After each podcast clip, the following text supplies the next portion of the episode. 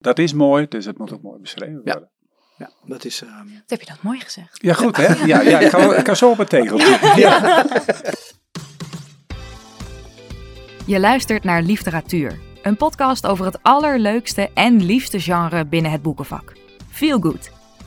Mijn naam is Suzanne Musquet. Ik ben Feel Good auteur en ik praat elke aflevering met iemand die iets met Feel Good heeft. Want wat maakt dit genre nou zo leuk? Ik weet dat. Jij weet dat misschien ook. En mijn gast van deze aflevering weet dat zeker. Deze keer spreek ik met Martin Scherstra. Hans Jansen. Martin Scherstra en Hans Jansen.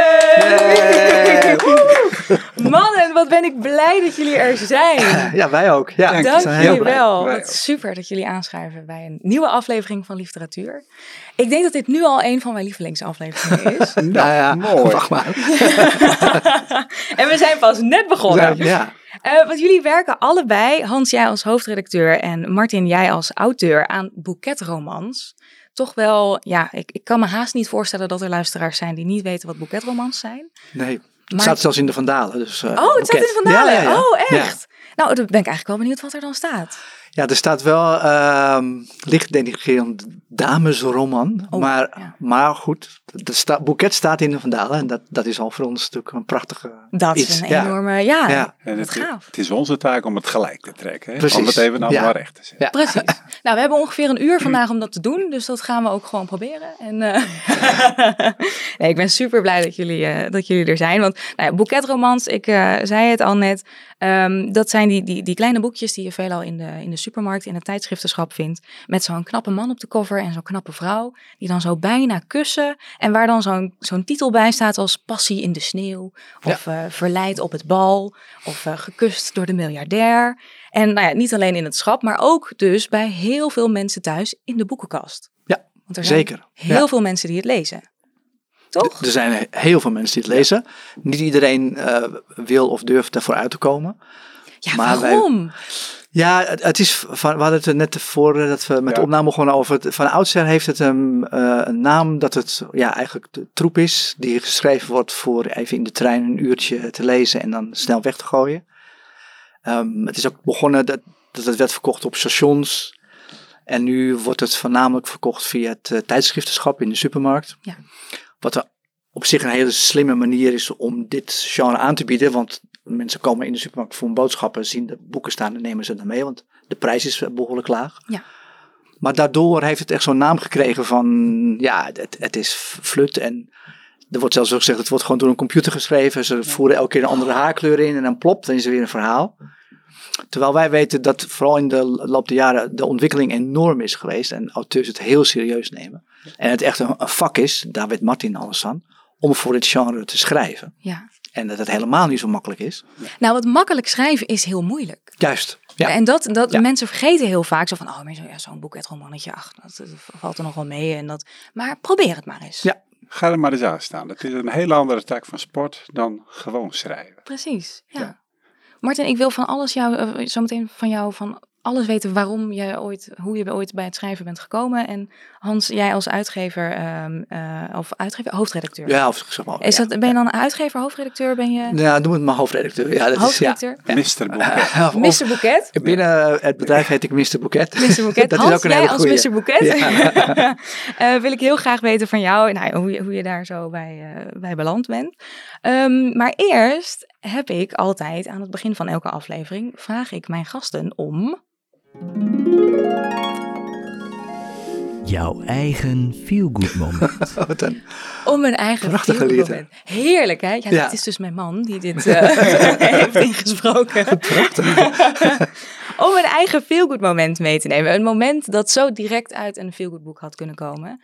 Martin, mag ik beginnen bij jou? Ja, natuurlijk. Ja, mijn feel-good moment, daar gaan we een tijdje terug. Eh, ik was 14 jaar en eh, ik was een echte huismus. Ik las heel graag boeken. Ik was altijd aan het knutselen. Ik was altijd bezig, maar ik ging nooit uit. En eh, mijn moeder, dat was toch wel een doorn in het oog bij mijn moeder. En die dacht in één keer van, dansles. Zo komt hij eens onder de mensen. Zo eh, komt hij misschien een meisje tegen. En ik had er helemaal geen zin in. Dat vooropgesteld. Maar mijn vriend, die al met 13 jaar verkering had, Die werd ook naar dansles toegestuurd. Om wat soepeler in de heupjes te worden, denk ik. En eh, die heeft mij meegenomen. Hij wilde dus eigenlijk ook niet, maar beide toch die kant uit. Gedeelde smart. Ja, ja. dus eh, wij zijn eh, naar dansles toe gegaan. En op het moment dat wij naar binnen stappen, ziet André, mijn vriend André, die zag daar iemand zitten die hij kende van school, waar hij mee in de klas had gezeten. En dat was Pietie. En Pietie en haar zus Klaske zaten daar. En omdat André hen kende, zijn we bij hun gaan zitten. En eh, nou, dat was heel erg leuk. En eh, we zijn gaan dansen, Pietie en ik. En na bijna 40 jaar getrouwd te zijn, dansen we nog steeds samen. Ja, Oh, dat is toch fantastisch. ja, ja. ja, ja. 40 jaar. Ja. Ja. Ja, we hebben 40 jaar dat we Getrouwd. zijn. Ja. Hè? We zijn vanaf onze 14 al bij elkaar. We Wauw. zijn iets van 47. Bijna. Jeetje. Ja. Dus dan weet jij ook het geheim van een goed huwelijk. Ja, ja. Ik kan dan met mijn hand op het hart zeggen dat wij hebben in al onze jaren dat we samen zijn, en dat was dus al heel lang, we hebben nog nooit ruzie gehad. Echt waar? Zo, Ja. is het. En dan wordt er tegen mij gezegd, ja, maar dat is niet gezond. Ja, oh, dat zeg ja. ja. Ja, dat is niet gezond. In elk huwelijk is wel eens wat. Natuurlijk is er in elk huwelijk wel eens wat. Maar dan kun je toch ook, eh, als ik ja zeg en zij zegt nee, dan kunnen we toch ook een eh, compromis zoeken. Zo hebben we het huwelijk altijd benaderd. En wat ik zeg, eh, we hebben een heel fijn huwelijk. Ja, Ah, ja nooit, eh, nooit ruzie. nooit ruzie. Nee. Wat goed, wat fijn. En dan al zo lang samen. Dat Ja. is toch echt... Ja, ja, ja. Ja, dat is dan toch... Dat is toch heerlijk. Ja. We hebben nu natuurlijk jouw feel good moment gehoord. ja. Maar Nou, Hans, is Hans? jij hebt ook een heel erg feel-good hè? Zeker, ja, meerdere, maar ik heb er eentje uitgezocht. Ook terug in de tijd, niet zo ver terug eh, als Martin, ongeveer 3, 24 jaar. Ehm, ik ging toen door een eh, hele ver- vervelende ehm, eh, relatiebreuk en werkte bij de American Book Center, waar een hele fijne collega ook werkte. Bij wie ik kon uithuilen en samen koffie drinken en het erover hebben. En troost. En dan fiets ik altijd terug naar, denk, oh wat is dat toch een fijne collega die Harriet. Oh, daar kan ik echt... eh, ehm, toen was ik jarig en ik was helemaal alleen. Dus zei hij, nou je, dan gaan we samen uit eten. Want anders ben je zo op, op je verjaardag ook nog alleen. Dus dan gingen we in de Spuistraat eh, eten. Eerst even op een terrasje eh, wat drinken voor we naar binnen gingen om te gaan eten. En Harriet had een cadeautje voor me. En die zei, nou gefeliciteerd met je verjaardag. En die gaf me heel bescheiden een kus op mijn wang. Maar het ging verkeerd en het was een enorme klapzoen. Door de spuis, dat galmde echt. En ze schaamde zich dood. Maar dat was het moment dat bij mij, net als in de boeket-romans, opeens dat ik zo in mijn maag zo'n tinteltje Zo'n voelde. En ik van, oh, oh, wacht eens. Oké. ja. Nou ja, en zoals ze zeggen, de, de rest is geschiedenis. Ja. Want eh, eh, niet veel later eh, hadden we verkering. En nu zijn we alweer 21 jaar getrouwd. Dus Jeetje. een getal dat verbleekt bij jullie natuurlijk, daar in Oh, aantal. ja. Maar, eh, maar dat was echt een heel, eh, mooi mooi romantisch feel- moment, feel-good moment. Dat inderdaad zo in een feel-good roman zou kunnen. Ja, maar Ja, Het is, eh, ja. Ja. ja. fantastisch. En, en dat, dat je ook, als je achteraf denkt, dat je dat de hele tijd dat we zo met elkaar aan het praten waren en we gingen naar muziek, gewoon helemaal niet doorhebben van. Want jij had Ja. helemaal niet door, dat, Nee, want, want dat lees je dus ook wel eens in Ja. veel goed boeken. En dan denk je van, nou, heb je nou echt niet door Nee, dat dit de Ja. liefde van je leven is die voor Ja. je staat? Ja. Jij bent dus het levende bewijs dat dat ja, kan. dat kan gebeuren, ja. Ja. ja. ja. en dat- zij, had zij dan wel... Nee, ook niet, want die, die, die ja, wilde gewoon als collega me bijstaan en, en eh, al die eh ellenlange verhalen aanhoren. Denk ik daar achterop. dat af en toe wel. Ehm, dus ja, die was me echt oprecht eh, aan het troosten en het helpen. En, en allebei hadden we niet door dat, eh, wat hier moest gebeuren. Maar goed, Ja. je ziet, dat moment komt dan toch wel. Ja. En eh, ja, dat is een heel mooi... eh, dus we, we denken nog vaak aan de spuistraat. Ja, ja, ja. Ja. Ik vind het ook leuk om te zien als hij het vertelt. Die, die glinstert Ja, ogen. ja, Ja, ja, ja, ja. dit is ja. toch gewoon... Ja. Maar ik zie dat bij jullie allebei hoor, dat je dan zo, nou even v- Ja, dat is een mooie, over, mooie herinnering. Zeker. Ja. Maar dat Ja. zul je wel bij ons zien ook zo meteen tijdens de rest van het gesprek. Als Hans over zijn werk praat of ik over mijn werk, dan dat is een passie voor Leef je ons. op. Ja. Ja, zeker. Ja, Ja. Ja. Nou, laten we dat dan maar gewoon gaan doen. Oké. Laten we het dan over jullie, eh, over jullie werk gaan hebben. Hans, ik begin even eh, bij jou. Want als je boeketroman opzoekt op, eh, op Wikipedia, dan krijg je, en ik lees voor, klassieke liefdesverhalen waarin een man en een vrouw verliefd op elkaar worden, maar eerst enkele hindernissen moeten overwinnen voordat ze voor altijd samen kunnen zijn. Nou, dat klopt wel eigenlijk. Klopt dat een Ja, beetje? Ja, Ja? Ja, het is altijd, dat, het is altijd een bijna onmogelijke combinatie. Dat ze ook allebei niet kunnen geloven als de verliefdheid toeslaat. Dat zij op hem en hij op haar verliefd eh, wordt. En dan onmogelijk in de zin van... Dat ze totaal niet bij elkaar passen eigenlijk. Ja. Het is een, wat dat betreft is het eigenlijk een sprookje. Hij is echt de prins op het witte paard. Schatje hemelrijk, machtig, succesvol. Eh, altijd natuurlijk wel heel mooi. En het is niet zomaar een miljardair, maar een self-made miljardair. Die Oh, vaak Ja. natuurlijk uit de ergste achterbuurt komt en zich helemaal heeft opgewerkt. En nu is hij omgeven door fotomodellen en de high society. En zij heeft dan in de traditionele omgeving van de boeketroman eh, problemen. Ze moet voor haar zieke moeder zorgen. Eh, Ze heeft eh, een baan waar ze niet echt gelukkig is. Of ze is net haar eigen bedrijf begonnen waar ze moeite heeft om, om te beginnen. En dan gebeurt er iets waardoor ze bij elkaar komen. Of zij werkt voor hem. Of eh, hij geeft haar bedrijf een opdracht. En dan denkt hij vaak, ah weet je, ik moet eigenlijk eh, straks naar die zakenrelatie. Maar ik ben een overtuigd vrijgezel. Maar die zijn, is heel traditioneel. Als jij nog meegaat en dan zeggen dat jij mijn verloofde bent. Dan kom ik een beetje in een goed daglicht te staan. En dan kan ik die miljoenen deal sluiten. En als je dat doet, dan help ik je met de ziekenhuiskosten van je moeder. Nou, ik denk, nou oké, Ja, nou, liever niet, maar goed, eh, ik moet mijn moeder helpen. Toch, en dan ja, gaan ze moeder. samen daar naartoe. En meestal moeten ze dan ergens heen, naar een ver afgelegen of naar zijn privé-eiland. tuurlijk. En dan zijn ze daar en zij ze dat doen. Nou, net als ik met Harriette. En opeens denken ze, hé, hey, wacht eens even. Ja, we zijn nu wel alsof aan het doen, maar eigenlijk. ehm, en dan gaat het natuurlijk mis.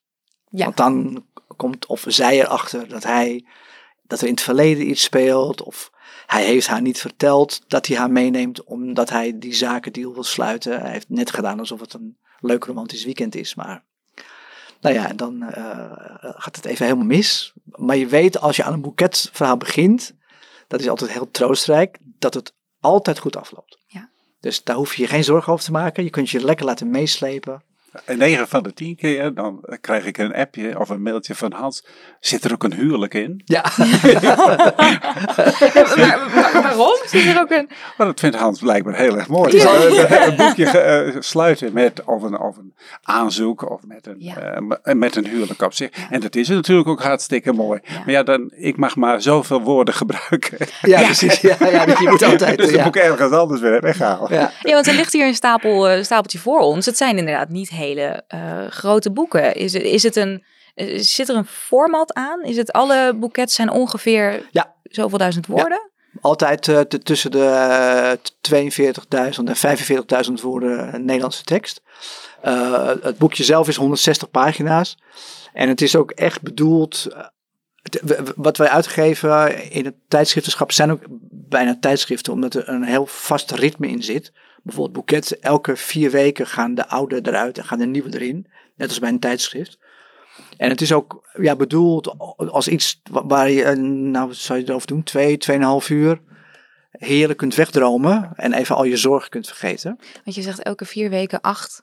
Er zijn Ja. er acht, toch? Het waren acht, intussen zijn het er z- eh, eh, zeven. We zijn even iets minder, maar, maar, ja, maar wel elke vier weken nieuwe verhalen helemaal klaar hebben. Ongelooflijk. En het merendeel is vertaald en, en Martin eh, schrijft hem direct in het Nederlands. Dus wat, dat weet Martin, zit ook altijd aan de strakke eh, eh, deadline. Dus hij kri- krijgt dan van die mails tussendoor van, en eh, eh, hoe ver ben je al? en, Nou, kijk, ik, ik weet dat Hans wil eigenlijk, eh, voor mij wil hij de zomerroman hebben en dan augustus ja, vaak. zo'n beetje. eh, ja. En in dit geval van nummer 4500 had ik, ben ik januari begonnen en ik heb hem februari geloof ik ingeleverd, want hij moest ma- eh, twee maanden Ja. voor. Moest hij al, eh, Hoe kan het dan dat dat, hoe kun jij zo snel, zi- zit jij er gewoon helemaal in? Is het een soort formule die je, die je af, ja, Eh, afwerkt? nee. Het klinkt... nee, nee, nee. Het, het- wat Hans zegt is klopt. Hè. Je hebt een bepaald eh, richtlijn. Daaraan moet een boekje Je hebt een soort voldoen. recept, Een soort, een soort recept. Ja. Rijke man, eh, aardige lieve vrouw. Eh, mijn vrouwen zijn wel heldinnen, noem ik altijd. Want ze zijn wel heel sterk. Mhm. Maar net wat Hans zegt, hebben het een en ander meegemaakt. Maar daar zijn ze goed uit. hè, zijn ze goed van hersteld. Maar ze laten zich het kaas dus niet van brood eten. En nou ja, dan krijg je de opbouw van het verhaal. Inderdaad, dat klopt allemaal wel. Maar voor de rest mag ik, mag ik alles doen wat ik wil. En dat is wel heel erg leuk. Maar inderdaad, ik moet aan een bepaald aantal woorden eh, eh, moet, ik, eh, moet ik me houden. Ja. En in, eh, ik weet nog, de eerste drie, eh, ik heb een trilogie, de Ja, de Monaco, Monaco-trilogie. ja, Heb je die, oh, heb je die meegenomen? ja, Monaco, Ja, volgens mij pak in hem de- gerust hoor. als Even je kijken, dit is het eerste deel volgens mij van de Monaco. Ja. tweede. Dat is, Is het tweede? Oh, sorry. Dat Ja, is het tweede. Er Ja, zit ook een, een stickertje op die een ook- Nederlandse... Ja. Ja. Toen waren de boeken dus nog wel 75, 70, 75 woorden. Daarna zijn ze, ja, na die drie eh, zijn 75, ze... nou ja, goed, ja. dit is nog steeds een superklein eh Ja, ja, wat dat ja. betreft. Maar hij is dikker dan wat Ja, maar dit was ook een, een, een dubbeldik nummer deden we toen nog eh, tussendoor. Dus ja. Hij is ook inderdaad echt wel eh, Ja. dikker. Ja. Hoe, Martin, hoe gaat, neem mij even mee in, in, in jouw schrijfproces. Hans mailt jou, die zegt, Martin, ik heb weer nieuwe boeken nodig van je. Ehm, ja, hoe, hoe, wat, wat doe je dan? Nou, het leuke is, Hans hoeft mij niet te mailen, want ik, we hebben een, eh, een afspraak van ik lever gewoon twee verhalen per jaar in. En het liefst zou die meer hebben, dat zei hij zo net ook al. Ja, En het liefst zou, had ik ook... jou knikken. ja, Het liefst, hè? het liefst had ik ook meer voor hem willen schrijven, maar ik heb er ook nog een reguliere baan bij. Ja, Dus dat eh, wordt dan ietsje moeilijker. Maar eh, het begint gewoon, ik heb een idee. En dat ga ik uitwerken tot de synopsis. En dan stuur ik het naar Hans toe. En dan eh, laat eh, Hans een lichtje erover schijnen van, nou heb je hier aan gedacht? Eh, oh, dit vind ik een leuk verhaal, maar heb je ook daaraan gedacht? Dat kan ook misschien zo. Hè? Ik krijg gelijk input van hem en dan komen we samen tot het besluit van, jongens, dit gaat het worden. En dan ga ik schrijven. Ja. En dan, eh, ja, vanaf het eerste moment dat ik eraan begin, dan eh, een en al plezier. Het is, eh, ik heb Google open, want vooral als ik dan naar het buitenland eh, ga en alle boeken spelen in het buitenland eh, waar ik niet geweest ben, ja, dat ga ik allemaal opzoeken. dus je komt niet zelf ook op Griekse privé-eilanden en zo. Nee, hela- helaas niet. Monaco ook. Ik wilde graag de Monaco-trilogie schrijven. Dus eh, ja, eh, en dan vind ik het zelf als schrijver zijn heel erg mooi eh, om. jij bent nog nooit in Monaco geweest, maar als jij dat boekje in de hand hebt, dan kun je, is het een soort stratenplan. Dan weet je, oh, hé, hey, daar kan ik koffie krijgen. Dat is een mooi hotel. Daar kan ik zwemmen. Dat is dat uitzicht. En ik ben nogal een eh, eh, sfeermaker, of tenminste, ik, dat beschrijf ik graag. De sfeer. Dus eh, ja, en als dan een boek klaar is, dan gaat hij naar Hans toe en dan duurt het wachten. hè. Dan is het wachten op wat Hans ervan vindt. Vaak wacht ik eventjes en dan begin ik gelijk al met de winterroman erachteraan. Waar ik inmiddels Hans dan ook al vol kennis van gemaakt heb. Het gaat Want daar- dan zit je er al helemaal in. In, in, In de flow, ja. in, in, de, in de flow. gewoon ja, meteen ja, verder. ja. En dan heb ik de winterroman in. Nou, ik heb voor mezelf, ik heb een deadline, wat ik zei, van, eh, voor, voor de zomerroman is mei eigenlijk, maar dan wil ik eigenlijk al wel april klaar hebben. Mhm. Want ik kan hem dan nog nakijken, Pitty moet er nog even doorheen. eh, en, en voordat ik, zij alles wat je... Alles. Ja? Er gaat niks de deur uit zonder dat Pitty, mijn vrouw, eh, daar niet doorheen geweest is. Want jij ehm, eh, mailde mij op een gegeven moment van... Pietie is toch echt mijn, mijn steun en toeverlaat. En wat je zegt, er gaat niks de deur uit zonder... Ja. want ik hoor jou net zeggen... ehm, eh, ik wil eigenlijk dat het bijna een soort, nou ja, een soort gids eh, voor Monaco is, bij wijze van spreken. Dat je... Hoeft niet, hoeft niet, maar zo, eh, dat, ik vind het mooi om, als ik dingen eh, beschrijf, dat ze wel bestaan. Ja. Maar hoe weet jij dan, hoe doe jij dat dan? Duik jij in Google Maps of ga je Ja, gewoon ja, ja, ik, heb, ik, heb, een- ik heb een dubbel beeldscherm, dus eh, hier ben ik voor Hans aan het schrijven en daar heb ik eh, Monaco, het mooiste hotel. eh, en eh, Oh, ja. dan zoek ik wel op duur en luxe. hè. Ja, duur en luxe hotel Monaco. Een, eh, een magnaatwaardig Ja, hotel. maar ja, eh, Ja. Monaco, eh, daar zit je met een vliegveld, dat hebben ze niet. Dus dan moet Kom je daar dan? Hoe ga, ja. Ja, hoe kom je er dan? Ga je uitzoeken. Je kunt er met een helikopter wel komen, maar met een vliegtuig niet. En een vliegtuig, eh, ja, dan, moet- dan moet je weer naar Saint-Tropez toe. Dan moet je daar weer... eh, en van daaruit ga je dan met een, vlieg, eh, met een, met een helikopter. Hoe ziet die helikopterlandingsplaats eruit? Nou, dat blijkt dus aan de buitenkant van Monaco te zitten, op een, op een klif. Nou, dat dat wil ik wel het- al. ja, het moet wel precies. kloppen. Ja, precies. Dus dan is die af en dan ga jij inmiddels eigenlijk alweer even verder Ja, dan het of, ik volgende. ben, of ik ben weer voor Hans bezig, of ik ben voor Monique bezig. Ja. En Hans, dan komt hij bij jou. Ja. Wat gebeurt er dan? Dan krijg je een manuscript aangeleverd. Dan zeg je, hoi Martin, dankjewel, we gaan ermee bezig. En dan? Dan ga ik het eerst eh, van A tot Z doorlezen. En, eh, Lees jij alle eh, boekets die uitkomen? Nee, nee. In het begin heb ik er heel veel gelezen en nu ehm, de boekets die wij laten vertalen lees ik niet allemaal. Die gaan naar freelance redactie. Mhm. En één keer in de zoveel tijd doe ik er wel één zelf redigeren. Om ook op de hoogte te blijven. Want er, er zit ook echt wel ontwikkeling in de verhalen. Het duidelijkste voorbeeld is de, de eh, heldin, zoals Martins noemt.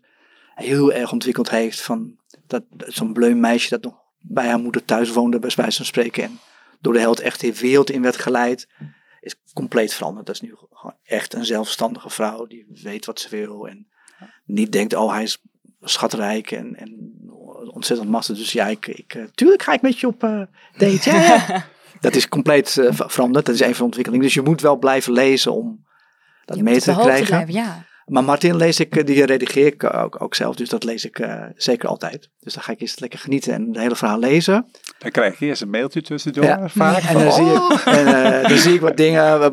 Martin die, die mag graag eh, nog van alles in doen. Soms een vleugje spanning zit er altijd in. Ja, Dat, iets eh, of, een mysterie moet opgelost worden. Of ehm één keer ging het, ik weet niet meer precies welke het was. Een boeket met een twist, daar hou ik Bijna, van. ja, ja, ja. Er was er zelfs dat er een, een lijk in de kast, eh, Oh. in de kajuit of zo. Dat het, ja. Letterlijk ook. Niet, Letterlijk, eh, een- ja. Dus toen hebben we voorzichtig gezegd, nou, misschien moest dat eh, een beetje eruit. Maar, en wat ik eh, heel goed vind aan eh, Martins verhalen, ik durf niet zeggen of het vanaf het eerste verhaal is, maar er, zit altijd ook in de bijfiguren een eh, same-sex eh, stijl. mhm. Dus dat maak je, dat, die ontwikkeling maak je dan ook mee. En dat was ook zeker zo in, in boeket 4500. En hebben we zelfs daarna als alleen als e-book eh, een kort verhaal uitgebracht. Waarin je leest hoe het dan met dat stijl afloopt. Want die, aan het einde is dat nog niet goed. In tegenstelling tot het hoofdverhaal. Dus kon je nog. eh, Ja. Dus dat vind ik altijd heel goed. Dus ja, het zit, het zit heel vol altijd bij Martin. En, en zoals hij zegt, hele goede sfeerbeschrijvingen. Je wordt echt meegenomen naar de locatie waar het zich afspeelt. Hij wist zelfs, ehm, ik wil niet Leeuwarden tekort doen, maar hij heeft een boek geschreven, eh Leefde in Leeuward. Liefde, liefde in Leeuwarden. Ja. En daar, Is dit dan Fries of is dit wel... eh, Dit is Eh, Fries. dit is de Friese Ja. vertaling van het boekje wat ja. ook eh, bij Hans uitgekomen. Oh. Ja, ja, Martin heeft dit wel in het Nederlands geschreven en Ja. het is door een eh, vertaler omgezet naar het Fries. Martje Maar dat- de Jong. Maar, ja, Ja, Martje Die- de Jong. Martje Ik noem er even. Ja, ze is over- heel over twee goed weken zie ik namelijk. maar hij zegt, ja, eh, loop je door praktisch, eh, prachtig romantisch Leeuwarden. Ja. Eh, wat je als Nederlander dat gevoel helemaal niet hebt van dat Nee. Leeuwarden romantisch zou zijn, maar dat is zeker zo. Jij zou het niet zeggen, nee. Leeuwarden is heel romantisch. Friesland sowieso. Ja, ja, ja. Ik kom zeker, er weg. Ja. Ja, precies. Jij kan het weten. Jij kan het weten. En dan ben je hem dus aan het lezen. En dan, dat is dan de... hoe lang duurt zoiets voordat je hem dan weer terug naar... eh, Nou, ik probeer het volgens mij binnen een week, een week, anderhalve week terug, terug te hebben. Ja. Of, ook weer vanwege die deadline. Ja. Dus daar, dan, ga ik, dan ga ik er doorheen kijken hier en daar eh, als een woordje anders kan. Of een zin wat beter loopt. En eh, het verhaal een beetje bijsturen. Hoewel dat ik dat zelden hoef te doen. Vooral de laatste tijd. Want Martin is natuurlijk steeds meer ook in het genre gaan schrijven. En daar moeten wij bij deze uitgave heel goed op letten dat het echt in het genre past. Ja. Ehm, en dat merken we ook als bijvoorbeeld een boeket schrijfwedstrijd doen we één keer in dezelfde tijd. Daar, zo is Martin eh, bij ons terecht gekomen. Die had toen met vlag en wimpel eh, het beste verhaal geschreven in de boeket schrijfwedstrijd. Maar dan, Het klassieke boeketverhaal. Ja, het eh, dat ja. stond in mijn juryrapport. Ja. ja, dat was het zeker. Ja. Dus En dat is dus, ja. want je zegt binnen het genre, dat is dus waar we het net over hadden, dat hij aan het recept voldoet. Ja. Van dat het echt, Ja. een, een, dat, dat het echt Ja. een boeket is. Ja, en Ja. dat, zoals we al eerder zeiden, dat lijkt heel makkelijk. Ja. Maar dat is het zeker niet. En het Ja. is ook geen trucje, want dan wordt er gezegd, Ja, ja, maar dat ja. is een trucje. Nee, Dat nee, is geen trucje. nee. Elk boek, eh, tenminste wat ik schrijf en, en ook de andere schrijvers, dat is een compleet nieuw verhaal. Je moet je aan een paar richtlijnen houden. Ja. Ja, want er zijn er en dat is inmiddels, het enige. er zijn er inmiddels 4500 verschenen. In Nederland, ja. Ja. nee, dus, dus, dus buiten Nederland nog. Waar verschijnt Boeket überhaupt? Neem me even mee in, in eh, want je had het over. Kijk, Martin is dan eh, Nederlandstalige auteur. Het overgrote deel wordt vanuit het buitenland naar het Nederlands vertaald. Ja. Waar Ja. komt dat vandaan? De meeste auteurs eh, zitten in Amerika, de eh, Verenigd Koninkrijk en Australië. Eh, er zijn veel auteurs bij die al jaren en jaren voor het genre schrijven. Daar verschijnen er ehm, eerst tien en nu ook nu acht per maand. Ehm, dus wij hebben niet heel veel dat, dat je, denk, je moet echt selecteren. Vro- vroeger wel, toen er meerdere verhalen in het Engels verschenen. Nu geven we bijna één op één uit wat in het Engels verschijnt. Ja. Dus die laten we eh, vertalen in het Nederlands. Gemiddeld doet de vertaler drie maanden over een eh, vertaling voor boeket. Mhm. Dan worden ze naar de redactie gestuurd, die daar nog een maand mee bezig is. En dan eh, gaan ze de winkel in. Dus ja, gaan ze eerst naar de zetter en, dan, en daarna naar de drukker. En dan zoals al gezegd, wij moeten echt eh, hoog tempo draaien. Want we moeten elke vier weken die lichting klaar hebben. Ja. Die, die de winkel in moet. En voornamelijk eh, in de supermarkt in tijdschriftenschap. Maar ze staan ook bij bijvoorbeeld de Bruna en eh, op stations. Het is e- echt een... Het, het, het past in heel veel dingen in het ritme van de tijdschrift. Ja. En we geven natuurlijk naast Boeket ook nog andere series uit. Waarvan de doktersroman een hele bekende is. Ja, Dus- de, de doktersroman en Intiem. Intiem hebben we, dat is, eh, maar we gaan, er sta- staan ook romans in bij Haakwin Roman is een serie. Ja. Wat is het verschil? Daar, is, een doktersroman is altijd medisch, Ja. bijvoorbeeld? Ja. En is het dan dat in, bij Intiem altijd... Vroeger wa- was het verschil heel duidelijk dat in Intiem, dat was echt spicy. Dat, je, dat was echt het rode oortjes lezen. eh, daar zit seks in. Ja, ja. Bij Boeket eh, ja, ging je dan tot de slaapkamerdeur en dan ging die wel met de klap dicht. Ja. En intiem bleef je dan nog op een kiertje staan. En nu intussen is het eigenlijk in beide genres slaat die slaapkamerdeur gewoon wel open. Maar de, het is nadrukkelijk zo dat het geen porno is. Dat, dat wordt altijd heel strak in de gaten gehouden. Het, zijn, het is een romantisch genre en de, en de liefde wordt gevierd. Dus het, het wordt niet platvoers, eh, seks. Eh, Het, Ja. wordt, het het is, wordt eh, ook geen seks, het is gewoon liefde. liefdebedrijven. Ja, dat zegt Martin altijd. Dat is heel mooi. Ja, Ja, ja. ja. Ja. Dus dat is, eh, Het is, iets, het is iets moois. Of het nou tussen een man en een vrouw is, of tussen twee mannen of twee vrouwen. Liefde is liefde. Ja. En dat, moet mooi, eh, dat is mooi, dus het moet ook mooi beschreven Ja. worden. ja, dat is, ehm, Wat heb je dat mooi gezegd. Ja, goed hè? Ja, ja ik, kan, ik kan zo op een tegeltje. Hans, ik weet toevallig, eh, dat zag ik ergens voorbij komen, dat je, je hebt een pool van zo'n 100 freelance vertalers. Eh, ja, dat is wel wat breder dan, dan alleen boeket. Maar we hebben al, al jaren en jaren een, een fikse pool van vertalers. Ja. Er zijn mensen die dus achter elkaar dit voor ons doen. Die, die echt de ene boeket naar de andere vertalen. Ja. Waardoor ze ook heel goed in het genre eh, zitten. Ik vind het heel knap dat ze het ook nog steeds leuk vinden. En nog steeds met zoveel passie en vuur eh, eh, dat, dat, dat doen. Eh, er komt nog een, eh, een lastigheidje bij, want de verhalen in het Engels zijn langer dan ze in het Nederlands kunnen zijn, omdat ze in ons formaat moeten passen. Dus ze moeten tijdens het vertalen ook inkorten.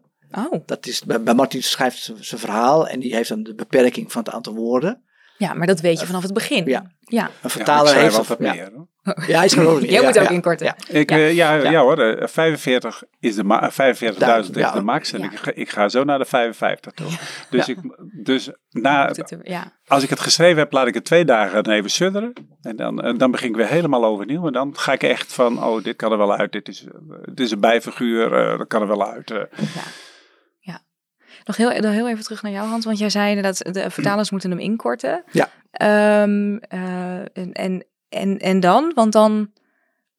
Ik ben even kwijt waar we waren, maar... eh, Ja, dus, dus die, die, die, die krijgen, ze zijn meestal 55.000 woorden Ja. eh, zo rond de, de, de- in het Engels. Dus je moet tijdens het vertalen opletten. Nou, dit is echt een stoplap, dus dat kan er wel uit. En, ja. en daardoor moet je de redacteur tijdens de redactieronde heel goed opletten of de verhaalontwikkeling of de, de plot nog wel klopt. ja, dat je niet zomaar het middenstuk eruit Eh, hebt precies, gehaald. Want en- als je een beginnend vertaler hebt die dan gaat vertalen en dan gaat zitten inkorten en dan tegen het einde in paniek raakt van oh, Ja. maar ik moet nog 8000 woorden kwijt. Dus hap, klap, ja, zijn we dat er maar uit. En dan is er opeens eh, iemand, eh, een, een broer die, je- die je nog niet helemaal hebt gezien. Dus dat is ook een kunst tijdens het vertalen voor boeket. Ja. eh, en dat je moet kunnen. Eh, maar, maar zoals het gezegd, deze vertalers zijn nog zo lang bezig. Dat lukt wel. Ja. Ehm, en dan, ja, dan zorgen we dat, dat, ze, dat we ze elke keer allemaal op tijd eh, geredigeerd krijgen. En dat ze naar de zetten kunnen. En dan eh, kunnen ze de winkel in. En dan moet ook nog het omslag gemaakt worden. Want dat moet natuurlijk ook aan bepaalde regels voldoen. Dat is ook niet altijd even makkelijk om precies het juiste stijl. Ze worden wel voor de Engelstalige uitgave gemaakt. Dus dit zijn de Amerikaanse beelden die wij overnemen. Maar soms ja, wringt het toch. En voor Martin moeten we natuurlijk eh, van- bij niks beginnen. Hoe, hoe kom je aan die foto's dan? Want er zijn altijd een hele knappe man en een hele knappe vrouw Ja. op. Eh, als je, nou ja, je zei net dat, dat er 4500 inmiddels eh, in Nederland zijn, eh, zijn verschenen. Waren, waren ze helemaal in het begin, waren dat dezelfde soort foto's of zijn dat... Ja, we- die, die waren dan wel ook weer iets braver. Toen stonden ze iets verder van elkaar af. Uh, maar de, de, er, is een, er, wordt, er zijn fotoshoots, en dat is dan in Amerika met fotomodellen die daarvoor ingehuurd worden. Um, en je ziet ook wel, als je erop gaat letten, dat, dat heel vaak dezelfde man op de cover staat. Of okay, uh, ja. in een iets andere outfit. En dan uh, is de ene keer is hij een Griek, de andere keer een Italiaan. En het leuke is, er zijn in Amerika, dat noemen ze de, de Romance Conference. Dus volgens mij twee of drie keer per jaar. Dat tienduizenden fans van het genre en auteurs komen dan samen en hebben het over het genre. En daar komen ook die fotomodellen naartoe. En sommige van die mannelijke fotomodellen hebben een echt een hele fanclub. Dus er zijn mensen die reizen dan naar de andere kant van Amerika om op de foto te kunnen ja. met dat fotomodel. Het is echt iets prachtigs. Er zijn er op YouTube wel filmpjes van te vinden. Dat is, uh, oh. ja. ja, dus dat zijn dan op zich, zijn het dan echte helden geworden. Ja, die precies. Dan, ja. ja. En dan, dan zeg jij, vertalers hebben ongeveer drie maanden. Maar Martin, jij zei net dat het eigenlijk, de doorloop bij jou is wel nou, misschien nog wel iets sneller, toch? Als jij, Hans, als jij binnen een week alweer terugkomt met redactie. En, want daar waren we nog even gebleven. Wat, wat gebeurt er dan? Dan krijg je redactie weer terug. En dan, dan zegt Hans, er moet nog 10.000 woorden moeten er nog uit. Uh, ja, nee, maar... Of heb je dat al gedaan voordat zover je... ben ik al wel dat, Okay. dat ik ze tussen de 42 en de 45.000 woorden aanlever. Dus jouw eerste versie is nooit mijn eerste, daarover. Mijn eerste, ja, mijn eerste versie die ik zelf schrijf is eigenlijk altijd wel daaroverheen. Dus Mhm. dan ga ik voor mezelf al alles nakijken. En wat ik zeg, dan gaat Pietie er doorheen. Voordat het überhaupt naar Hans toe gaat. Dan komt het van Hans terug, vaak met een begeleidend briefje van, eh, nou, ik heb dit gevonden en dit is hartstikke leuk, maar zou dit ook zo kunnen? Op- en aanmerkingen. Hans eindigt ook altijd van, het hoeft niet hoor. Hè, Zo, dat. ja, het is jouw verhaal natuurlijk. Ja, ja, Dus, ja, eh, dat ik hartstikke lief van hem. Maar, Ja. maar nee, ik, ik leer elke keer weer. Dat leer hè, van Hans, maar ook van Monique. Van, eh, als Hans zegt van ja, maar ik denk dat het spannende zo is of zo. Wie ben ik dan om dan te zeggen, ja nee, maar het is mijn verhaal. Nee, dan wordt het verhaal alleen maar mooier van. Ja, Dat is gewoon, daarom zeg ik, dat ik leer nog steeds. Maar ver- eh, dan ga ik eh, met eh, zijn, zijn op- en aanmerken aan de slag. Was voor mij ook eerst een heel dingetje. Want ja, een hele beschrijving van Hans erbij. Van nou, dan moet je dit aanklikken, dan kun je dat bijzetten. En, maar van daar ben ik nou achter. Dus ja, en dan ga ik eigenlijk, zodra dat ik hem binnen heb, ga ik meteen mee aan de gang. En dan wil ik eigenlijk ook binnen een week, anderhalve week, dat hij het ook weer terug heeft. En, en ik, snel. ja, en ik probeer het zo goed mogelijk eh, aan te leveren dat Hans er zo weinig mogelijk werk aan heeft. Mhm. Weet ik ook wel van, ja, Hans zegt ook altijd van, ja, maar daar, daarvoor ben ik er ook. Ja, dat is ook wel zo, maar je wil het zo netjes en zo goed mogelijk Ja. eh, aanleveren voor hem. En dan gaat het weer terug naar Hans en dan, eh, nou, dan gaat het vaak over en weer nog weer, want dan heeft Hans nog wat gevonden. Nou, dan is de definitieve versie, dan krijg ik hem weer terug. Dan ga ik er nog eens een keer doorheen, ja. dan vind ik weer een foutje erin of wat dan ook. Maar- Dus we houden elkaar ook scherp wat dat betreft. En eh, Martin, jij schrijft onder een pseudoniem. Eh, in ieder geval je eigen boeken, want jij schrijft streekromans. Je, je hebt het over Monique, dat is jouw uitgever bij Zomer en Keuning. Ja, Ehm, jij schrijft voor Boeket onder een pseudoniem, Fleur van Inge. ja. Hoe ben je bij Fleur gekomen? Eh, toen, ik bij, eh, toen Hans mij vroeg om eh, voor HarperCollins Holland te gaan schrijven, werd wel gelijk gezegd van is het misschien beter om een vrouwennaam te nemen. En is dat omdat het, Hans, dan kijk ik jou aan, is dat omdat het boeken zijn die grotendeels door vrouwen worden gelezen, dat het dan, doe, doe dan onder een Ja, dat heeft, er, ja, dat heeft er zeker mee te maken. En, en er speelde ook nog dat Martin natuurlijk zijn romans onder zijn eigen naam schrijft. En we een beetje bang waren dat het ook ging botsen, omdat, omdat de genres zo eh, verschillend zijn. Ja. Dat is ook een reden dat we toen hebben gezegd, nou, misschien moet je dan de boeketverhalen onder pseudoniem schrijven en blijf je, kun je de romans onder je eigen naam blijven schrijven. En Martin, jij zei, oké, nou, dat is wel een goed idee. Ik verzin een naam en... eh, Ja, en toen eh, ja, dan ga je denken hè, van eh, hoe moet je nou gaan heten in Nederland? Ja, ja. En, Martine. ja, nee. Suzanne? Ja, Suzanne, ja, had ook gekund. Ja.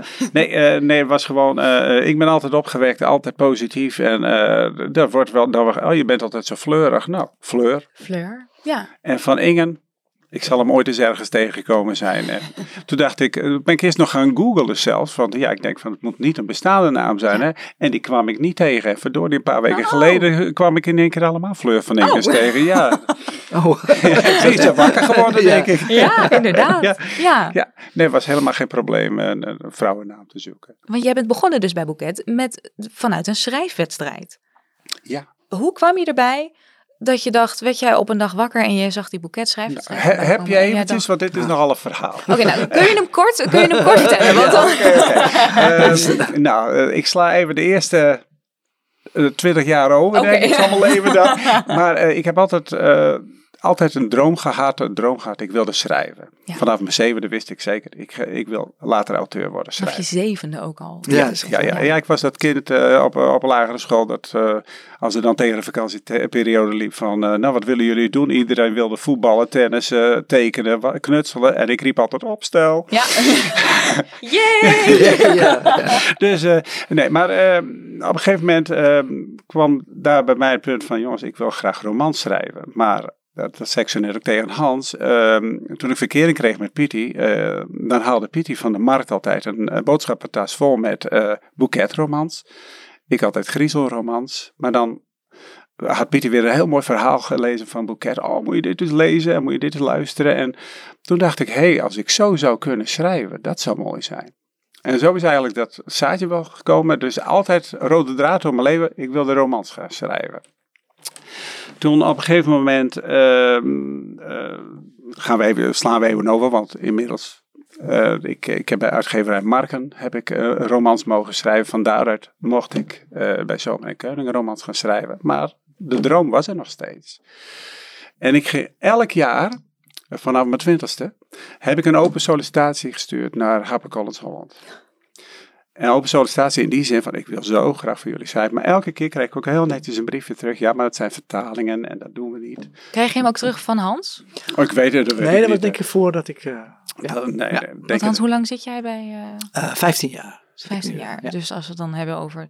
Nou ja, de, de kans bestaat dat Ja, jij ja. inmiddels... Ja. Maar, want hoe, lang- hoe lang geleden was, was die Nou, schrijfwedstrijd? 2014 dus. In 2014 werd er een eh, wedstrijd uitgeschreven. En eh, ik weet niet hoe ik erachter kwam, maar ik dacht, oh, dit, dit is Dit mijn is hem. kans. Hè, dit is mijn kans. Toen heb ik eh, een collega gevraagd of ik haar als voorbeeld mocht gebruiken. Evie Mara. En eh, zelf in de, al diep in de 60. Ik zei, eh, wil jij wel eh hoofdrolspeelster wezen voor mij? Maar dan word je wel je, jo- je jongere versie van. Ja, en je wordt eh, verliefd. Nou, je mag kiezen. Een Griek, een Italiaan, een Spanjaard, wat dan ook. Maar oh, doe mij maar een Italiaan. Ja, Nou, dus ik heb een verhaal geschreven en ingestuurd. En eh, ik ben altijd wel een beetje nerveus, dus zenuwachtig als je een boek instuurt en zo. Maar nou had ik het wel heel erg van, oh, eh, omdat ik het ook zo graag wilde Ja, natuurlijk. Hè. En toen op een gegeven moment, eh, volgens mij heb jij mij gebeld. Hans heeft mij gebeld. En Ja. Hans zei van, van Waar Jij was jij al die jaren? jij, jij, jij bent weer daar. En hij zei er gelijk bij van, ja, ik had het ultieme boeketboek geschreven. Een boeketroman. En toen was de prijsuitreiking eh, daar op de Margriet Winterfair. Klopt. ja. Oh. Ja. 2014, dus sinds die... Zo lang hebben we elkaar al niet meer gezien. Dus. Eh, recht tenminste, recht in de Soort bolletjes van de ja, ogen. Ja, ja. reunie is dit nu. Ja, ja, zeker. Ja, echt wel. Ja. En eh, daar vroeg Hans al aan mij van, hey, zou jij willen schrijven voor eh HarperCollins als, als wij een Nederlandse divisie eh, oprichten? Nou, ik zei heel graag, dat zou ik heel graag willen. Maar, heb ik gelijk gezegd, dan moet ik dat wel even overleggen met mijn uitgever Monique. Ja. Dus, eh, nou, dat heb ik gedaan. En Monique zei van, eh, ach, we, komen er wel, hè, als, het, als het één keer, omdat het ook nog niet helemaal zeker was, hè, van, eh, zodra Hans weer terugkomt, gaan we er dan wel mee door. En eh, nou, toen, twee jaar later, denk ik, hè, twee jaar later, toen, Zoiets, eh, ja, nee, 16 was dat, Ja, was ja. twee jaar. Ja. toen was, eh, belde Hans mij op eh, van, sowieso, we, graag, we willen graag een, een romans met jou schrijven. Zou je dat willen doen? Heel graag, maar wel. Monique. Ik, eh, dat merk je wel. Ik ben heel erg lo- eh, loyaal naar Monique toe, maar ook naar Hans toe. Ja. Eh, ik heb drie uitgevers en daar ben ik heel erg loyaal naar. Dus ehm, eh, ik heb Monique opgebeld. Ik zeg, nou, dat is ook wat. Hans wil graag dat voor hem schrijven. Het eerste wat zei, hartstikke leuk. Omdat ze ook de droom wist. Hè? Ja. En dus ik, ze zegt, laat me even over het weekend, we trillen het even over het weekend heen. En dan laat ik wel weten eh, of ik het een goed idee vind of niet een goed idee. En in die tussentijd had zij al mensen allemaal benaderd en zo. En toen belde ze maandag op en zei van ja, maar Doen. Ja. eh, we gunnen het je zo graag. Hè, van, omdat je het zo graag al lang, wi- eh, zo lang wil. Nou jongens, ik heb Hans opgebeld en nou, ik ben gelijk gaan bedenken hè. Ja, en toen kwam Fleur. Toen Zo kwam Fleur, nou, ja, ja, Fleur. ja. En, en jij schrijft, je hebt inmiddels twaalf boeketromans. Ik begin eh, 14 een- een- na mijn nieuwe eh, met 18. Dus Ach, de 18 zeven- boeketromans. 17e ligt. eh, Jeetje, ja. Ja, ja. Dat, is, dat is echt heel veel. Dat Ja. is echt al. en ja, bent zijn jaren niet, geweest, kwamen er drie uit. Hè? Ja, klopt. Ja. Je bent nog niet. Ben jij de enige? Is, is Martin de enige Nederlandse? Hij is de enige Nederlandse, en dat, dat heeft heel veel te maken met het aanbod dat we hebben aan Engelstalige verhalen. Die ehm, ja, te vertalen zijn en dan hebben we boeket. En omdat we dat hoge tempo moeten draaien. Het is natuurlijk bewerkelijker, veel leuker om het de manier te doen. Martin schrijft een verhaal, ik ga er doorheen, redigeer het. Maar een vertaling kun je sneller verwerken. Dat hele proces van heen en weer gaan van zou je dit zo kunnen schrijven? Um, oh, misschien moet eh, de heldin dan hier dit zeggen. eh, kunnen ze aan het einde trouwen? Eh, dat is natuurlijk allemaal gebeurd in Engeland of, of Amerika bij, het bij die redactie. Ja, dus precies, dat hele ja. Heen en weer proces hebben ze al gehad. ja. Dat verhaal staat. En daar hoef je niks meer aan te veranderen. Alleen een beetje in te korten natuurlijk. De, de scènes eruit halen die eruit kunnen. Dus vandaar dat we niet met heel veel oorspronkelijk Nederlandse auteurs eigenlijk kunnen werken. Ja. Omdat het gewoon qua tijd niet te doen is. Is het daardoor goedkoper om het te vertalen eigenlijk? Ehm Kost Martin jou meer geld? Nee. eh, Veel te Weet je wel, maar het is, dat is een hele goede, het is een hele goede investering. Ja, maar ja, ja, kijk, een vertaler moet ook eh, een, een, een goed honorarium hebben. En dat, Ja. is, dat is al een hele uitdaging om dat te kunnen blijven betalen. Omdat de, de verkoopprijs van de boeket moet laag blijven. Omdat we in het tijdschriftenschap staan. Want hoeveel En- kost een, kost een boeket? Eh boeket is nu 460. Dat is, dat dat is is- praktisch ja, niks. Nee, in menig restaurant krijg je er geen glas wijn meer voor. Ik wou zeggen, Ja, dat is kop koffie bij de Starbucks heb Ja, je daar precies, nog niet. ja. Dus het is echt een, eh, een hele mooie prijs. En dat, en dat willen we heel graag zo houden, om, omdat het breed beschikbaar moet zijn en, en toegankelijk. Maar dat is wel natuurlijk een uitdaging, want alles wordt voor ons ook duurder. Papier, drukkosten. Dat is in de laatste jaren gewoon schrikbarend eh, gestegen. Ehm, dus ja, we, we- we, we worstelen daar echt mee om die prijs op dat niveau te houden. Ja, dus je moet dan de afweging maken. Ja. Hoeveel vertalen we? Hoeveel... Hoeveel, en ja. hoeveel eh, eh, eh, tijd kun je erin steken om, om zo'n boek te- voor elkaar te krijgen? Ja. Maar ja, zoals gezegd, het is echt veel leuker om een verhaal van Martin te verwerken dan een verhaal dat al af is. Want dan kun je. Ja, daar kun je verder helemaal niks, niks meer, mee meer. in principe. Nee, ja. En doordat die Amerikaanse en Engelse auteurs ook veel schrijver zijn, natuurlijk hebben die ook wel eens een dag niet. En dan, dan heb je een verhaal en je denkt, ah, het is echt, het had zoveel beter gekund. Hadden ze nou maar, puntje, Ja. puntje, puntje. Ja. Maar daar heb jij dan geen invloed meer Nee. op, want dan is Nee. het al... eh, Nee, nee, dat is, eh, Denk je dat er met zoveel eh, titels die verschijnen en zoveel... Is er, nog, is er nog wel wat nieuws te schrijven? Het, het is niet zozeer nieuw, maar het is het, hetzelfde vertellen op telkens een andere manier. En dat is heel moeilijk. Ja. Weet je, je had vroeger op, op elke verjaardag die oom die altijd diezelfde mop vertelde. En dan, eh, als de oom het goed kon, moest je elke verjaardag lachen. Maar als je het niet goed kon, dan Ja. zeg je, ah, dan heb je, heb je hem weer hoor. Ja, ja, ja. En, eh, ze lopen in de Kalverstraat. Ja. Ja, En dat is bij die auteurs ook. Ik, ik ben eh, begonnen lang geleden als, ik was freelance vertaler en ik kreeg de vraag of ik eh, voor boeket wilde vertalen. Was mijn reactie meteen nee, dat ga ik echt niet doen. Ja, Hallo. ik, eh, ja ik, eh, ik heb ook mijn eer als vertaler, bla bla bla. Maar ja, en nu ben je je, toch, dus ja. toch de kosten Dus ik heb, ik denk, nou oké, dus ga ik er eentje doen. En toen had ik, het- ja, ik had het met heel veel plezier vertaald. En toen nog één. En bij de derde dacht ik, het is eigenlijk ontzettend knap van die auteurs dat je dat kunt. Want je weet, ze komen elkaar tegen en het loopt goed af. Er is geen twijfel over mogelijk. En toch zit je halverwege het boek telkens weer, als het goed geschreven, in Zo. spanning van ja. hoe gaat dit goed aflopen? Want er zijn nu zoveel problemen. Dat is de, de, de grap van dit genre lezen. Dat je dan, je gaat dan mee in, naar de oplossing. Het is bijna als een detective. Je weet altijd aan het eind de Ja. slechterik wordt gepakt, Ja. maar de manier waarop. Ja, bij En dat is- baantje weet je dat het, Ja. hoe het loopt. Ja. Maar toch, ja. En dat is hier ook zo. Je weet dat ze aan het einde bij elkaar komen, maar er zijn zoveel hindernissen onderweg en er gebeurt zoveel. En dan is het natuurlijk, en de sfeer en dat je altijd meegenomen wordt naar glitter en glamour en prachtige eilanden. En eh, je Ja. kunt heerlijk wegdromen. ja, het is eigenlijk dat je als lezer een beetje leeft via die hoofdpersonages. Ja, en je maakt weer helemaal mee hoe het is om, om zo hals of op verliefd te worden. En dat je het in het begin helemaal niet zelf niet begrijpt. Van, Ja.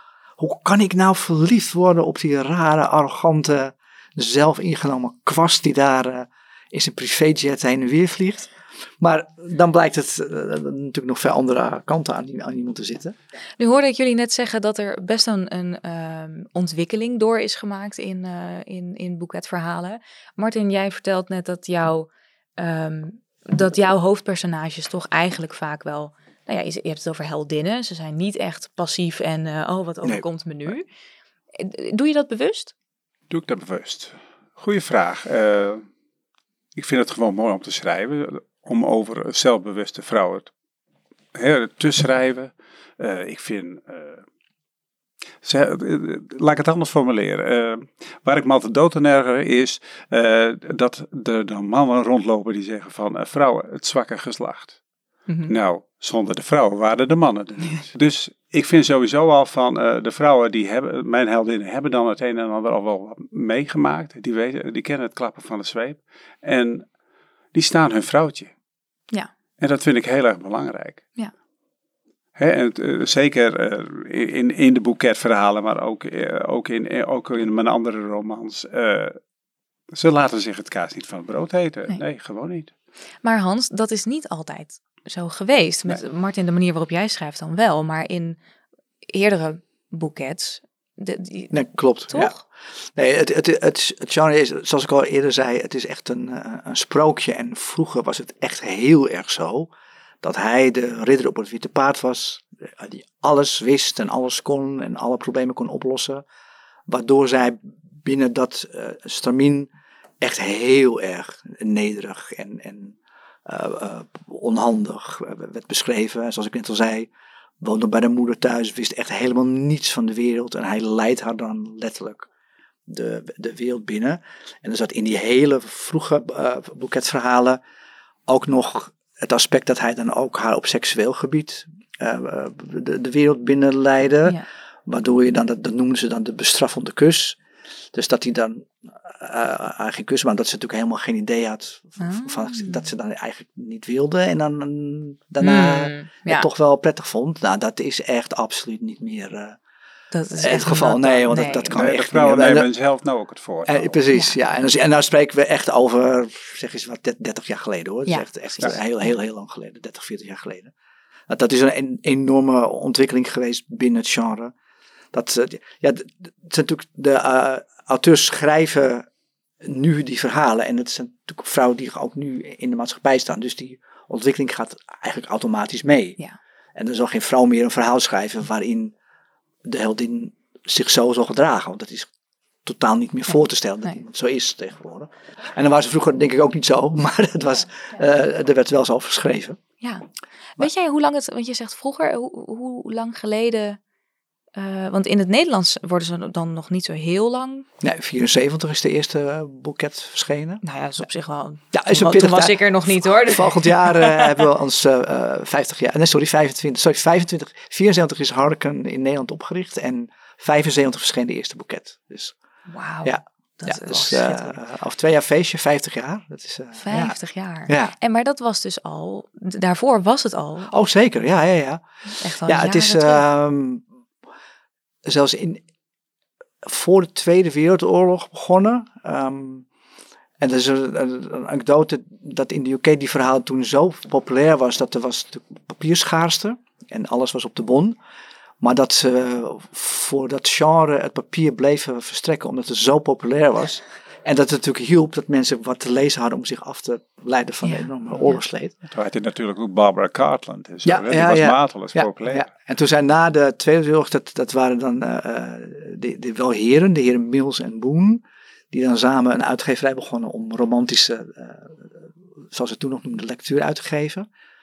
En daar is toen het idee ontstaan, het was de jaren 50 toen, ja, toen gingen heel traditioneel vrouwen de boodschappen doen. En toen dachten ze, we willen onze boeken goed verkopen. En waar zijn vrouwen elke dag? In de supermarkt. in de supermarkt, Dus ja. toen is dat concept bedacht van we gaan een schap maken en dan zetten we die boeken neer. Dan Ja. kunnen ze bij het boodschappen doen meteen een lekker romantisch verhaal meenemen. Nou, Ja. dat is eh, heel succesvol gebleken. Ja. En nu eh, zijn we wel op een punt dat het steeds een grotere uitdaging wordt om de boeken in de supermarkt te houden. Want het is natuurlijk, omdat het een tijdschrift is, moet je, er komt een kratje binnen met nieuwe, je moet een lijst eruit halen. Deze moet retour, deze moet het schap in. Dus er moet iemand bij Albert Heijn moet dat doen. En ook daar is het bezuinigen. En eh, dus Albert Heijn gaat zeggen, doe mij maar potten pindakaas in het schap, want dan kan ik gewoon de potten pindakaas laten bijvullen. makkelijker, En ja, eh, wij weten dus nog steeds overtuigen ontzettende meerwaarde dit heeft om dit in je winkel te hebben. Dus Want hoeveel, hoeveel boeket, je hoeft geen exacte cijfers te noemen, maar hoeveel wordt er dan verkocht? Hebben we het dan over enkele honderden, enkele duizenden? enkele duizenden per nummer wel, ja. Ja, Dus, Ja. Maar dan ben je toch bijna gewoon een bestseller-auteur? ja een, eh, dat, dat, daar, daar vergissen mensen zich ook in. Dat ehm, vooral natuurlijk de Engelstalige eh, verhalen. Er is één in binnen boeket, Lynn Graham is echt een, eh, een grote naam binnen dat genre. En die heeft wel over heel wat jaar, maar die heeft wereldwijd meer dan 54 miljoen boeken verkocht. Ongelooflijk. Dat is gewoon niet voor te stellen hoe, hoe populair het Dus is. die heeft wel een Grieks privé-eiland. Ik denk het eh, wel, ja. Dat ze wel. eh, ja, ja. Ehm, maar dat is natuurlijk omdat. Het, het is Engelstalig en het wordt over, zo over de wereld verspreid. Ja. Het is Ja, denk ik in elk land wel verkrijgbaar. En je hebt natuurlijk Amerika als afzetgebied, Australië. En dan, daar begint het al mee natuurlijk. Het is wel iets anders dan in het Nederlands. Heb je in Nederland ja, en Vlaanderen. En, eh, ja. en, en het, eh, nog wat overzeese gebied. En daar stopt het mee. Dus dat is uiteraard het verschil. Maar het is echt een ontzettend populair genre. En het wordt heel breed gelezen. Echt van de Europarlementariër tot inderdaad eh, de, de huisvrouw. Wat vaak gedacht wordt dat het alleen maar door huisvrouwen wordt gelezen. En ook door mannen, toch? Ja, huismannen ook, hoor. de Ja, zeker. Ja, ja. Ehm, maar ja, het, het, het is veel breder dan. En dat is wat ik in het begin zei, heeft ermee te maken dat heel veel mensen er eigenlijk niet vooruit durven te komen. Wel het verhaal verhoord eh, dat iemand die had oorlog en vrede eh, de kast losgezeten en op zijn pakketje gevouwen. dat hij in de trein kon zitten van. ja. Oh. Ja, nou dat is, dat is niet meer zo. We hebben heel veel ehm, baat gehad van 50 tinten. Ja. Dat is eigenlijk een boeket vrouw. Sle- Slechter, vind ik zelf. Maar met hele eh, nare seks erin. Dat, ja. Ehm, maar het stond in de top 60. ja. De beste in de top 60. En dat Toen lag mocht, mocht het in één keer de wel. boekhandels opeens in grote stapels eh, op de, op de eh, tafel met aanbevolen boeken. En dat heeft het echt opengebroken. Dat mensen zich er niet meer voor schamen om dit genre te lezen. Dus Wordt het nou andersom? eh, worden de verhalen van Martin nou ook naar het Engels gebracht? nee, nee dat hebben we eh, wel over gehad en, en gevraagd. Maar daar zeg, dan zeggen ze bij de Engelse redactie, ja maar we hebben al, Ja. al die verhalen in het Engels. En dan zeg jij, ja, maar het Maar, is wij- Martin. maar jullie hebben geen Inga. Ja. Eh, ja. Maar dat, ja, dat, is- dat is nog niet gelukt om het da- daarin te krijgen. Nee, ik, ik begrijp het ook wel, want ja, je hebt natuurlijk zo'n hele pool van auteurs hebben ze daar, die al Ja, jaren eh, die verhalen schrijven. Martin, zou jij fulltime willen schrijven? Want ik hoorde jou eerder zeggen, ik heb eh, nog een fulltime baan hiernaast. Ik eh, heb een hele leuke baan bij de gemeente. Ik ben eh, heel wijs met, de- met de collega's en zo. En, eh, ik heb nu wel een generatiepakdag. Ik ben 60 gewe- geweest, dus ik mag eh, mij één dag sowieso in de week helemaal op het schrijven richten. En voor de rest doe ik het nog steeds naast. Wil ik een fulltime baan? Er was een tijd dat ik dat heel graag wilde. Maar op het moment hoeft het niet. Want ik heb het idee dat zolang dat ik gewoon aan het werk ben en ik kom thuis en ik st- doe de computer open en ik ga voor Hans bij, dat er meer op papier komt in de computer dan, dat ik een hele dag ga ja, zitten. Ja. Want het, i- het is heel raar. Oh, eh, nou, ik doe even dit even tussendoor. Ik doe dat even tussendoor. Ik kan het nog wel even in de tuin doen. Maar ja, die computer staat wel aan. Terwijl dat ik als ik op het werk ben, dan heb ik... eh, jongens, eh, na het eten, ik, bij wijze van spreken, ik zet de aardappels op en ik ga naar boven toe. Ja. En dan, nou, voordat ik ze moet afgieten, moet ik weer naar beneden. Maar dan heb je wel al even... Ja, dan heb ik, oh, Ja. dan heb ik ook al eens maar 10 minuten, 10 minuten schrijven per dag. Hè, dan heb ik wel geschreven. Ja. En dan staat er vaak meer, wat ik zei, dan op een hele dag. Ja, precies. Ja. Even ehm, over boeken gesproken, want we hebben het natuurlijk over, over boeket. Maar er liggen hier allemaal boeken op tafel. Eh, jullie hebben ook boekentips meegenomen, waarvan je zegt, nou, dit eh, komt uit mijn eigen boekenkast. En ehm, Martin, ik begin bij jou. Wat, wat heb je meegenomen? Eh, ik heb drie boeken meegenomen. En eh, het is de bedoeling dat ik er even iets bij vertel. Ja. Oké. Eh, in mijn hand hou ik eh, het boek eh, Jaws, Zomer van de Witte Haai van Peter Bensley. Toen ik dat las, dacht ik, zo wil ik schrijven later. Zo, de spanning, qua spanning opbouwen en zo. De, de redactie, of, of wat hij altijd meekreeg, was wat, dat hij heel beg- begrijpend schrijft. En ik dacht, ja, dat wil ik ook, want ik wil ook begrijpend lezen in die zin dat ik, ik hoef niet allemaal moeilijke woorden in mijn boeken. Hè, van, iedereen moet het kunnen lezen. Ja. En toen dacht ik, nou, A, het is een heel mooi verhaal en zo wil ik willen schrijven. Het tweede boek wat ik hier heb, dat is naar aanleiding van een hoorspel wat vroeger eh, heel erg, ehm, dat kunnen de ouderen onder ons, eh, een hoorspel is eigenlijk een film op de radio. Dus met geluiden en, en, en stemacteurs. En eh, dit was eh, in de jaren eh 50 was dit eh, een, ongekend succes op de radio. En dat is in de jaren 70 eh, herhaald. Ik weet wel, eh, mijn vader die kocht op een gegeven moment een cassettebandje. En pa en techniek, dat was niks. Dus ik zei, waarom een cassettebandje? Nou, er komt een hoorspel op en dat heb ik toen gehoord. En als ik dan s'avonds er niet ben, dan wil ik dat graag opnemen. Het gaat over, eh, het is een science fiction verhaal. Ik moet natuurlijk even uitleggen waar het Mhm, over gaat. ja. Sprong het heelal.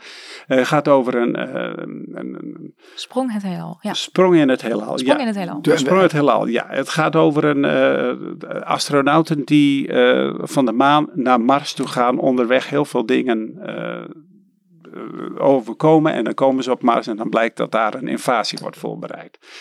Heel spannend allemaal. En eh, mijn vader die haalde dus een cassettebandje. En eh, nou, gelijk de eerste avond moest hij werken. Dus of ik hem dan wilde opnemen. En toen heb ik dat gehoord. En toen was ik, ja, een raar woord misschien, maar verslaafd. Want het werd zo goed gebracht.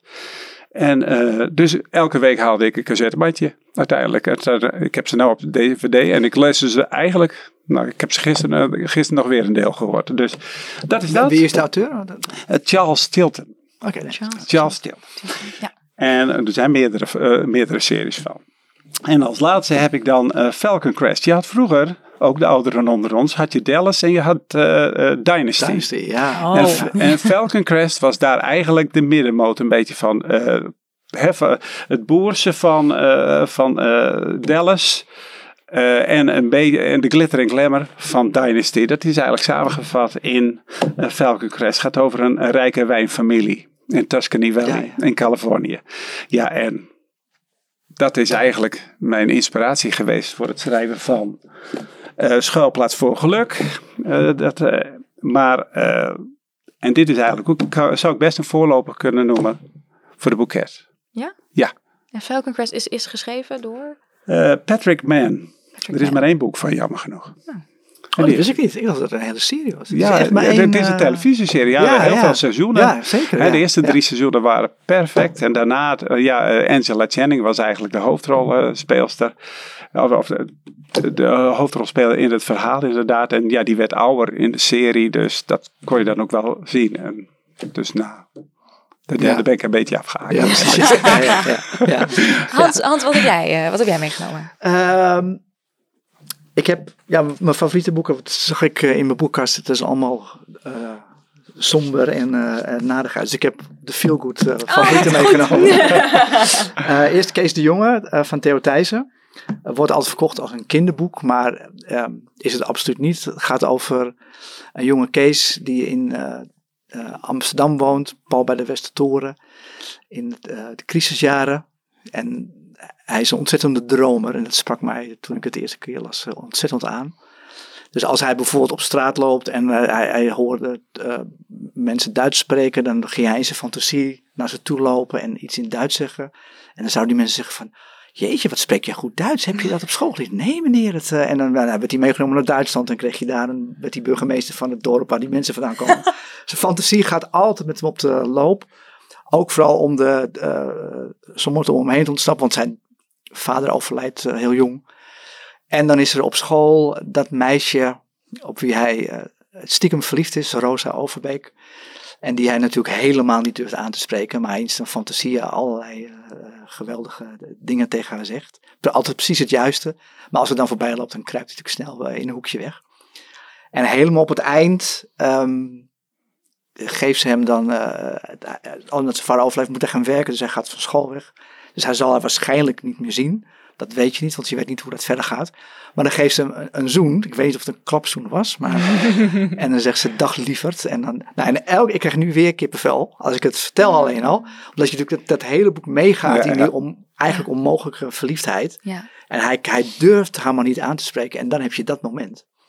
Het is een heerlijk boek. Op vele fronten. Dus dat eh, zeer, zeer aanbevolen. Kees de Jonge Ja, Kees, de Jonge van Theo Thijs. Theo Thijssen. Ja, echt. eh, dan eh, over het vieren van de liefde en het leven gesproken. eh, Jan Wolkers, natuurlijk de bekende auteur. Prachtige romans geschreven, maar een aantal jaar geleden verschenen ook opeens in delen zijn dagboeken. En dat is zoiets heerlijks, want hij genoot werkelijk van elke minuut van zijn leven. En het gaat over eten. Hij, als hij in de tuin is, elk insect, we- weet hij wat voor insect het is. Elk bloemetje weet hij te benoemen. En het is allemaal prachtig en de zon schijnt. en ik ga naar Texel en ik doe een wandeling over het strand. En een, wat een prachtige vrouw. zie ik. Hij is ook zo, zo excel. Maar het is, vooral als je jezelf niet zo lekker voelt en je pakt een deeltje van een dagboek. Dan, ja, je, je wordt, eh, het is een heel goed medicijn. Je wordt er helemaal vrolijk en blij van. Zijn het gewoon fragmenten uit zijn... eh, Het, zijn, ja, het is wel gerangschikt naar. eh, tijdens dit is bijvoorbeeld het dagboek uit 1975. Ehm, en de, ehm, dan staat hij met zijn blote billen Ja, natuurlijk, uiteraard. Ehm, maar en dan gaan ze boodschappen doen. De, dan komt zijn zoon eten en dan gaan ze de Beethovenstraat en allemaal lekkers eh, halen. En dan beschrijft hij helemaal wa- wat hij gaat koken en welke wijn hij erbij koopt. En eh, zo'n op en top eh, levensgenieten. En, en hij genoot ook, al dan had hij uh, uh, honorarium voor een van zijn romans gekregen. En hij ehm, was toen heel erg voor de, de uiterst linkse bewegingen. Dus dan ging hij duizend gulden wegbrengen naar een, eh, een strijdgroep. Van ik heb even duizend gulden gegeven. Van, eh, goed zo jongens. Houden.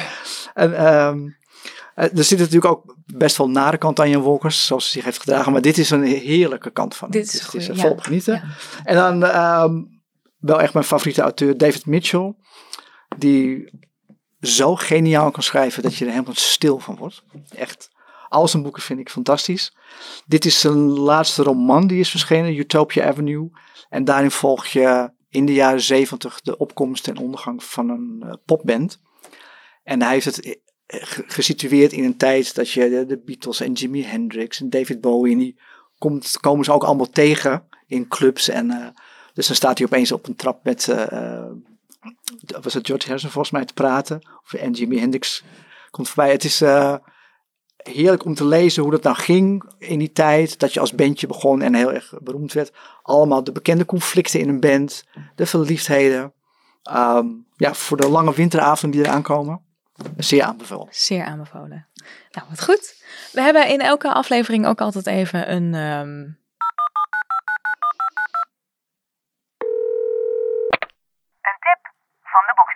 Een tip van de Bookstagrammer. En eh, deze tip, eh, dank jullie wel trouwens voor jullie, eh, voor jullie tips. Ehm, deze tip komt van Lotte. Van eh, Lotte Lievre is haar eh, Instagram kanaal. En ehm, nou, laten we, ik speel de tip even af. Laten we er naar luisteren en dan kunnen we het er zo nog even over hebben. Hoi hoi, ik ben Lotte en je kan mij vinden op Instagram en TikTok onder de naam Lotte Lievre. Mijn boekentip is Het Kamermeisje van Nita Prose. Deze roman valt onder het genre cozy crime. Dat wil in dit geval zeggen dat het een feel-good roman met een spannend tintje is. Het vertelt het verhaal van Molly die werkt als kamermeisje in het Regency Grand Hotel. Vol overgave schudt ze hier de kussens op en veegt ze het stof en de geheimen van de gasten weg zonder dat iemand aandacht voor haar heeft. Toch komt ze, ongewild, in de spotlights te staan wanneer ze de beruchte en steenrijke Mr. Black dood in zijn bed aantreft. Zo wordt ze opeens hoofdverdachte in een moordzaak en belandt ze in een web van leugens. Hoe kan ze daar nog uit ontsnappen? Gelukkig krijgt ze hulp uit onverwachte hoek, maar zal het op tijd zijn voor de moordenaar opnieuw toeslaat? Deze roman is een absolute page-turner. Je moet gewoon weten hoe dit afloopt met die lieve Molly. En net als je denkt dat alle puzzelstukjes zijn samengekomen, komt er een onverwachte twist op het einde dat het verhaal helemaal afmaakt. Het is goed geschreven, het heeft humor, een vleugje liefde en personages die je in je hart sluit. Het Kamermeisje van Nita Prose is absoluut een van mijn favoriete boeken, dus ga dit lezen. Heel veel leesplezier. Doei doei! Het kamermeisje van Nita Prose. Ja, nou als je dan de hulp uit de onverwachte hoek een rijke gast in het hotel is, dan heb je een Fleur van Inge, want er zit een romantiek in en een vleugje spanning. Toch? Ja, Ja, toch? En het is in het Regency eh, Hotel, dus Ik denk, ik zeg niks. daar zou je een... eh, Maar het zit, want er zit niet. Kijk, dit is een cozy crime, dus dat begint met een moord. Ehm, maar is er. Moord is niet per se. eh, is dat echt een no-go in, in Boeket? Weet Hans, ik niet. zie jou- Ja, nee, dat is, nee, nee, nee, nee. Nee, daar, daar lees je boeket niet voor. Dat Nee. is, eh, nee. Nee, maar een beetje spanning, Martin. Een beetje spanning wel. Ik hou zelf van een, eh, een goed geschreven verhaal met eh, en dan het liefst ook nog een twist aan het eind. Komt niet altijd, maar vaak wil ik wel die kant uit. Of, of wat zij zo mooi zegt, een- zo'n page turner. Hè? Dat, Ja. dat je door wil blijven lezen. Dat krijg ik ook nog wel eens een keer terug van. Ja jongens, ik kan het boek niet wegleggen.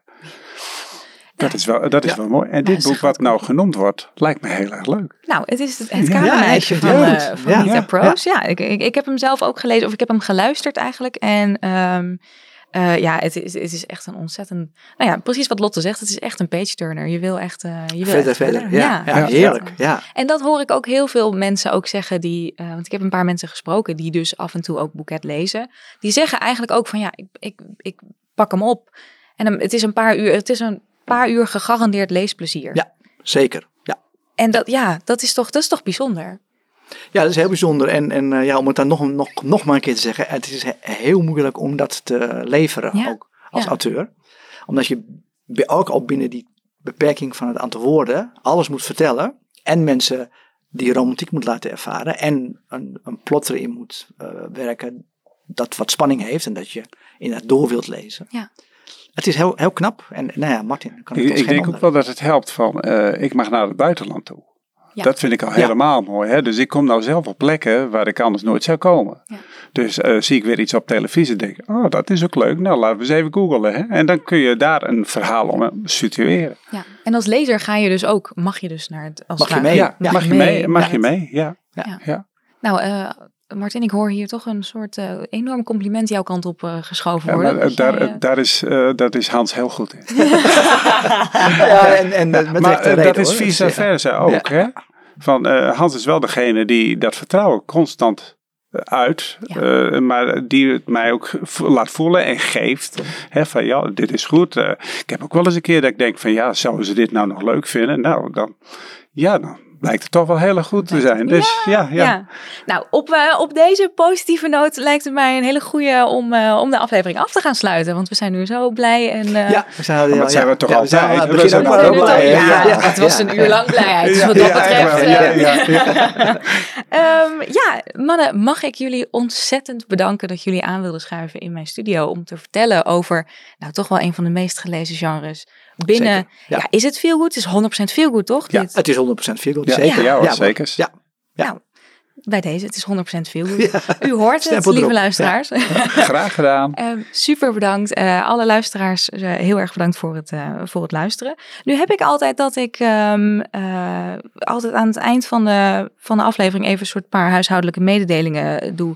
Dat onder andere literatuur te volgen is op Instagram op het literatuur. Maar hoe kunnen wij op eh, social media in, eh, op de hoogte blijven van alle nieuwe boekets die er verschijnen? Ehm, wij hebben eh Harlequin. ehm, als je Harlequin zoekt op Ja, social media. dan kun je. Ja, ja, En dan, Ja. dan, dus daar, daar komen ook allemaal weer de nieuwe... tips en weetjes, feitjes, aanbevelingen. Dus die, Superleuk. ja. En Martin, ben jij te volgen op eh, social media? Ja hoor. Ja, ja, ja. ja. Ik, heb een, eh, ik heb twee websites. martinsgestra.nl en ik heb fleurvaningen.nl. Nou, dan ben ik ook nog op eh, Instagram ben ik eh, actief. Facebook. Dus alles wat, ik, eh, wat er verschijnt, dat zet ik Dat er is op zelf ook Facebook op. Ja, ja. ja. Nou, dan weten we jullie gewoon te vinden. Ja hoor. Helemaal goed. Bij deze nogmaals super bedankt dat jullie aanschoven. Ehm, in de volgende aflevering spreek ik met Evelien Evertse. Evelien is boekhandelaar. Ja. En ik ben eigenlijk wel heel erg benieuwd wat er. Ja, wa- wa- wat zij allemaal eh, over de toonbank ziet gaan. En, en hoe het eigenlijk kan, eh, dat weet jij inderdaad wel, eh, eh, Hans. Ik hoor jou zeggen, tijdschriftenschap, eh, dat wordt steeds lastiger en alles. Kunnen we op een gegeven moment boeket dan ook in de boekhandels vinden? Dat zouden we geweldig vinden, maar daar bestaat nog wel wat weerstand bij Ja. de gemiddelde boekhandelaren om dit in het assortiment op te nemen. Maar ik zou denken, ja, waarom niet? Want zoals je al, net al hebt bepaald, er staat nu een officieel feelgood stempel op. Precies. Eh, Precies. het literatuur eh feelgood eh, Literatuur approved. approved. Ja, dus Ja, daar- ja, ja. Wat, kan er, ja, wat, wat, wat weerhoudt ze nog? Zet Ik het, zal eens even kijken, wat, schappen. ik Ja. zal het Evelien eens even vragen. in Sowieso vreemd. Het is het meest gelezen eh, Absoluut. genre van Nederland. Ja. Dan zou je toch juist verwachten dat het... Nou, bij Ja. deze, eh, iedereen moet gewoon aan de boeket. ja. Juist. Dat Ja. lijkt me een goede afsluiting. Ja, mooie En de streekromans? En de En de, en de streekromans. En de ja. streekromans, Ja, ja, absoluut. Nou, Wanne, nogmaals bedankt. Ehm, ik ga hem afsluiten, want zoals altijd sluiten we hem af met tot de volgende en veel liefs. Dank jullie wel. Doei. Hoi.